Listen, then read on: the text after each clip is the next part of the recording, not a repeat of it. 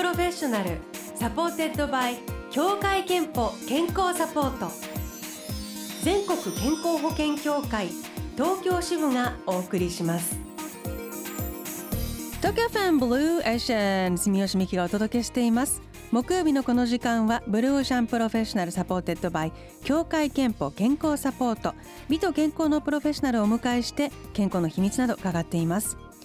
今日のテーマは検診受診推奨。キーワードはヘルスリテラシーです。お話を伺うのは聖路加国際大学大学院看護学研究科教授の中山和弘さんです。リモートでつながっています。中山さんよろしくお願いいたします。こんにちはよろしくお願いします。え中山さんは保健医療社会学看護情報学がご専門で、えまさにこのヘルスリテラシーも研究テーマの一つということなんですけれどもまずはあのブロシャンホームページでえリスナーの皆さんに健康にまつわるアンケートを行っています。で今回ヘルスリテラシーという言葉を知っていますかと質問しました。回答がはいが16%いいえが84%という結果になりまして、まあ、まだ知らないという方があの随分多いみたいなんですね。先生今日は分かりやすく教えていただこうと思います。ズバリこのヘルスリテラシーとは何でしょうか？そうですね。あの知らない人が多いので、うん、話しがいがあるっていうことでもありますけど。ありがとうございます、まあ、16%の人が知ってるのってくれてるっていうのはちょっと嬉しいところもあります。えっと、ヘルスリテラシーっていうのはですねまあ私は一言で健康を決める力っていうふうに呼んでるんですけれども。健康を決める力？まあ今健康っていうのは自分の行動とかライフスタイルの影響を受けるっていうこともやっぱりあっそうですね。適切な行動を自分で決められるかどうかっていうところが大きいわけですね。はい、だからそれは自分がまあ健康な行動を取りやすい環境を選ぶっていうこともあるんですけど、うん、えー、それからストレスに対処するとかそれからもう一つはその健康ってそもそも何なのかっていうのは、まあ、誰が決めるのかっていうことなんですけど私は健康とは何かっていうのも自分で決められるんじゃないかというふうに思っていて例えば病気や障害があっても健康っていうのはあるわけですよ。例えば生き生きと自分らしく生きるとかそういったことも含めて自分で健康を決められるっていう、そういうことをもう少し考えてもいいんじゃないかということでそういうふうに読んでいます。そうか単純に誰かに健康ですねって言われることじゃなくて自分で私健康だわって思える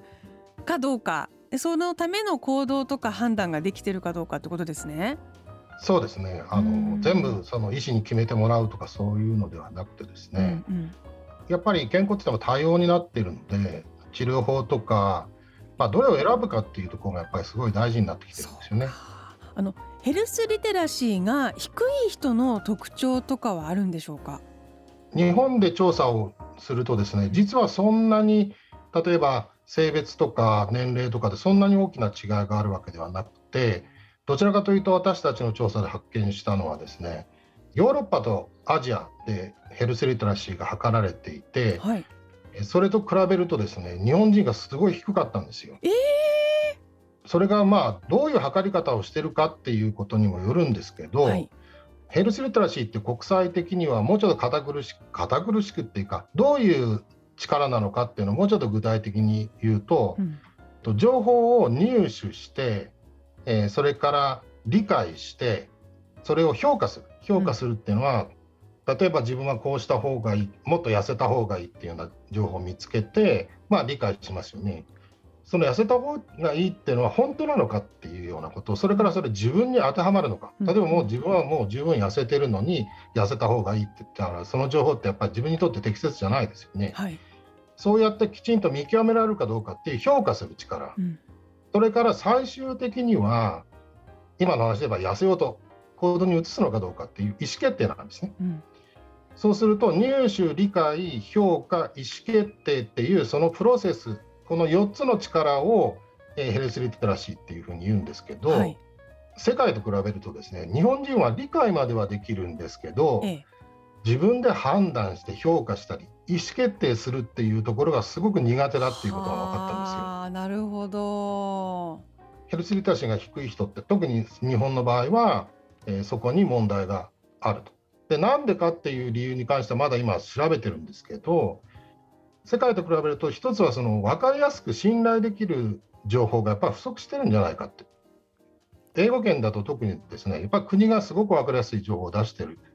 今ちょうどコロナ禍ですけどその皆さんコロナの情報はどこに行ったら一番分かりやすくて信頼できるここさえ行けばっていう例えばサイトとかって分かります？そう言われてみるとあのネットニュースのなんかこう読んでなんかきっとこれは正しいと思ってることを見るみたいなそうですよ、ね、一定的にここに行けば必ずっていうのは分からないかもしれません。ですよね。いろんな人がいろんなこと言ってますよね、はい、専門家みたいな感じで。テレビでもネットでも。本当は国がしっかりと出す。例えばアメリカだったら CDC とかですね。そういう専門機関が分かりやすく実は提供してくれていて、はい、日本の厚生労働省のホームページもあるんですけど結構ごちゃごちゃしていてなかなか分かりにくいんですね。そういう意味では情報を入手するっていうのはまあいろんなのが手に入るんですけどそのどれがいいのかっていうのをなかなか判断するのは難しい状況にあるっていうのがありますよね。で一つのその信頼できる分かりやすい情報源が少し得にくい可能性があるってことですね日本ではね。はい、あとは情報をやっぱり批判的に見ないでどうしても鵜呑みにしがちっていうか信頼できる人の言うことを聞けばいいんじゃないかっていうような、はい、日本人ってすごいメディアを信じてるんですよね。その例えば、えー、新聞を信じてたりテレビ特に NHK なんかを信じてるっていう。それは悪いことではないとは思うんですけど実は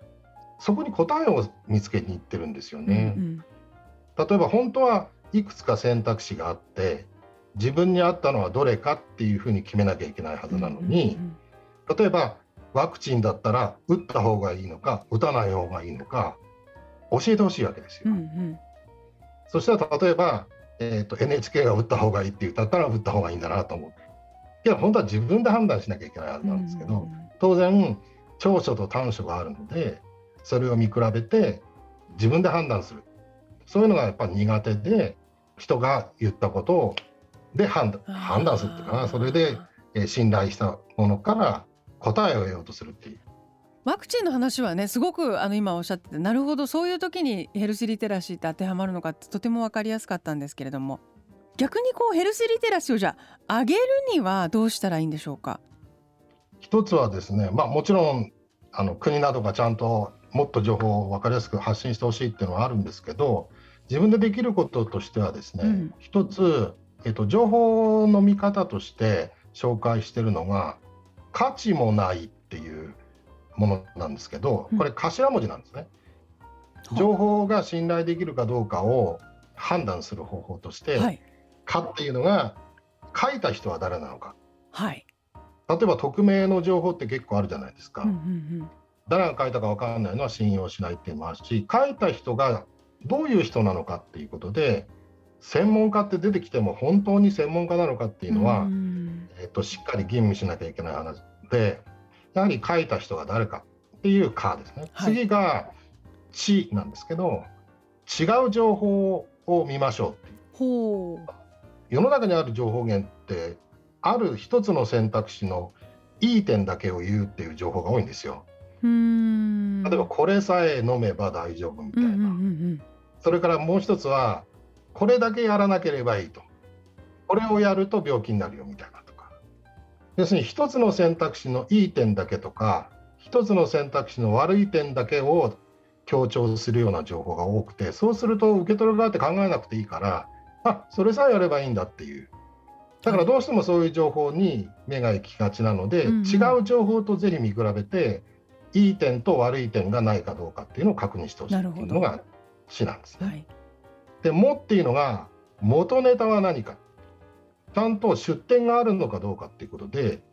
あなた根拠があって言ってることなのっていう、うん、あなたの考え言ってるだけでしょみたいな。元のネタは何かっていう「も」ですね。はい次の「な」っていうのは何のために？結局商品やサービスを売るためだけの情報であって実はその客観的な事実を言おうとしてるわけではないんじゃないか。誘導的な広告なのかそうじゃないのかっていうのをしっかり見極めるっていうことで新聞なんかでも、うん、あの記事かと思ったら広告だったみたいなのとかネット上にもそういうのいっぱいありますけど、はい、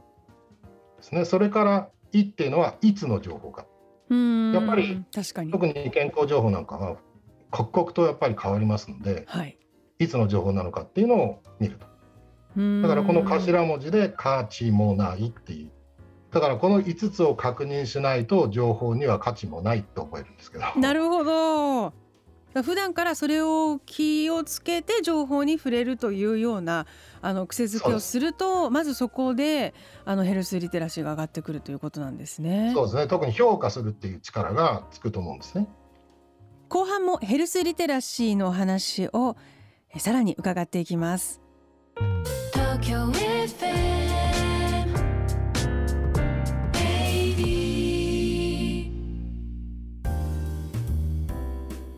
ブルーオーシャン Professional supported by 協会けんぽ健康サポート。聖路加国際大学大学院看護学研究科教授の中山和弘さんに今日話を伺っています。キーワードはヘルスリテラシーということであのだいぶこうヘルスリテラシーとはどういうものなのかというのがねあの前半のお話で分かってきました。ブロー社のホームページで行っているアンケートで健康に関する情報をどこから入手していますかという質問しているんですけれどもそちらにこんなメッセージが寄せられました大学生の女性の方みーたんさん定期的に病院に行っているので薬剤師の方に情報をいただいていますというか、えー、そして専業主婦のぶち猫さんという方は健康関連の本を読む気になった時にはネット検索自分や家族の付き添いで病院に行ったら普段気になっていることを医師に根掘り葉掘り聞く。大抵親切に教えてくださいますまあ、本当にあのヘルスリテラシーの最初のね大事な情報をどうやって入手するかの。その情報が溢れている時代だけに取捨選択ってこう難しいと思うんです。そのどこの情報を信じるかと決めるにあたって気をつけた方がいいこととか指針にできることというのはありますか？今のお二人の話からすると薬剤師とかお医者さんに聞くっていうのは非常にいいことだと思います。うん、やっぱり専門家を優先して情報にするっていうのはすごく大事なことですね。それとも先ほど紹介した価値もないもぜひやってほしいんですけど、はい、もう一つ知ってほしいことはですねあの私たちにはその信じたい情報だけ見がちっていう確証バイアスっていう気がつかないその偏りがあるんですよ。なるほど薬剤師とかお医者さんでもいろんなとこから情報を得ると実は信じたいことって自分ってあったりするわけですよ。そうすると自分に有利な情報だけ見たり覚えてたりしてわかります、はい、自分の信じたくない情報のことをこう目に入らないっていうようなことがあるんですよ。必ず物事には光と影があるので自分にとってのいい情報だけじゃなくて自分にとって空いたっていうような情報もやっぱり見るようにした方がいいっていうのは一つあると思います、ね、そういうバイアスが働く可能性があるんだよということを知って情報に触れるっていうのがまあすごく大事ですね。はい、あとあの定期的に研修を受けることもヘルスリテラシーを上げることにつながりますか？そう思いますね。例えば医療者との垣根って結構あるんですけど、はい、あのそうやって医療者と触れること、まあ、検査の人だったり医師とかこう触れ合うことがありますしその結果を家族だったり周囲の人とシェアすることでまたその話題作りとかつながりを作っていくっていうことにもなるし、それから先ほど来言ってる自分がどういう選択肢があるのかっていうことが分かったりするので、うん、大事だと思いますね。それで検診に行ったらですね結果を見た後にまに相談とかした時にぜひしてほしい質問があるんですけど海外ではですねこういうことを専門家に聞きましょうっていうので「Ask 3 Questions」っていう3つの質問をしましょうっていうのがあるんですね。専門家に1つ目の質問はですね「私の選択肢は何ですか?」っていうのが1つ。で2つ目はそれぞれの選択肢の長所と短所は何ですか、うんうん、それから3つ目私の意思決定のためにどんなサポートが得られますか？この3つを聞くってことです。だからこれをすると自分がにとって何が大事でそれを決めるよために誰がサポートしてくれるんですかと。じゃあ私がやりますよっていう人もいるかもしれないし、うんうん誰か専門家紹介しますねって言ってくれるかもしれないしこうやって自分で検診結果などを受けて自分で決めるっていうような流れを作っていこうというのが国際的な動きなのででこれをやっていくとやっぱり自然と決める力とかあるいは助けてもらうっていうような助けてもらうのもあのヘルスリテラシーの一つなんですね。ちゃんとそういう専門家の支援を、え、受けられるかどうか。かこの3つの質問っていうのをやってみるのもいいと思います。それはその検診結果で特に異常はありませんみたいに言われても聞いてみた方がおすすめですということですか？そうですね。異常がありませんっていうことであっても例えばもっと健康増進のためにできることは何かないですかとか、えっと、自分が今なんか心配これを続けてても大丈夫なのかとかだから今のところは大丈夫かもしれないけど例えばすごい塩分が自分は摂取が多いんじゃないかっていうことでまだ検診結果は大丈夫だけど心配だとかそういった今やってることの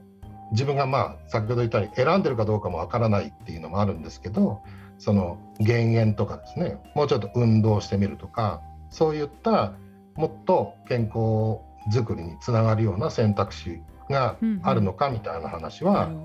いいと思うんですよね。ありがとうございます。最後に中山さんご自身の健康の秘密を伺いたいと思います。健康の秘密はまるまるですでお願いいたします。健康の秘密は自分らしさ。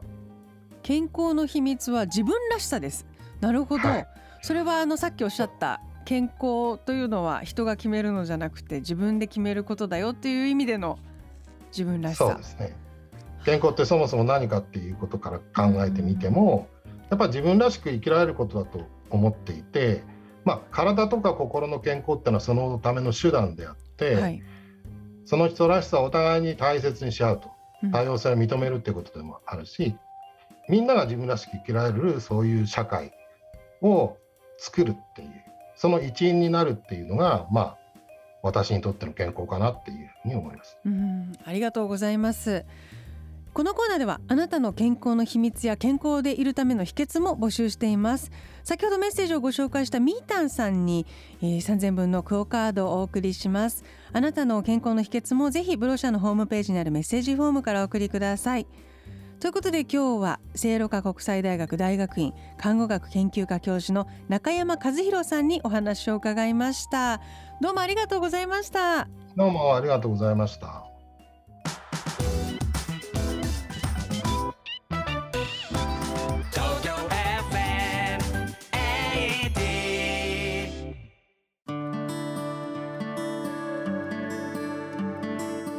くあなたの健康をサポートする協会憲法からのお知らせです。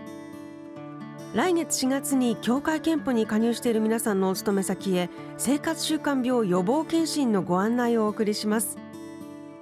来年3月までの期間内のうちお一人様1回に限り協会憲法が検診費用の一部を補助します。年に一度は健康チェック。まずは検診期間を確認して受診の予約をお願いします。詳しくは協会憲法で検索してくださいブルーオーシャン Professional supported by 協会けんぽ健康サポート全国健康保険協会東京支部がお送りしました。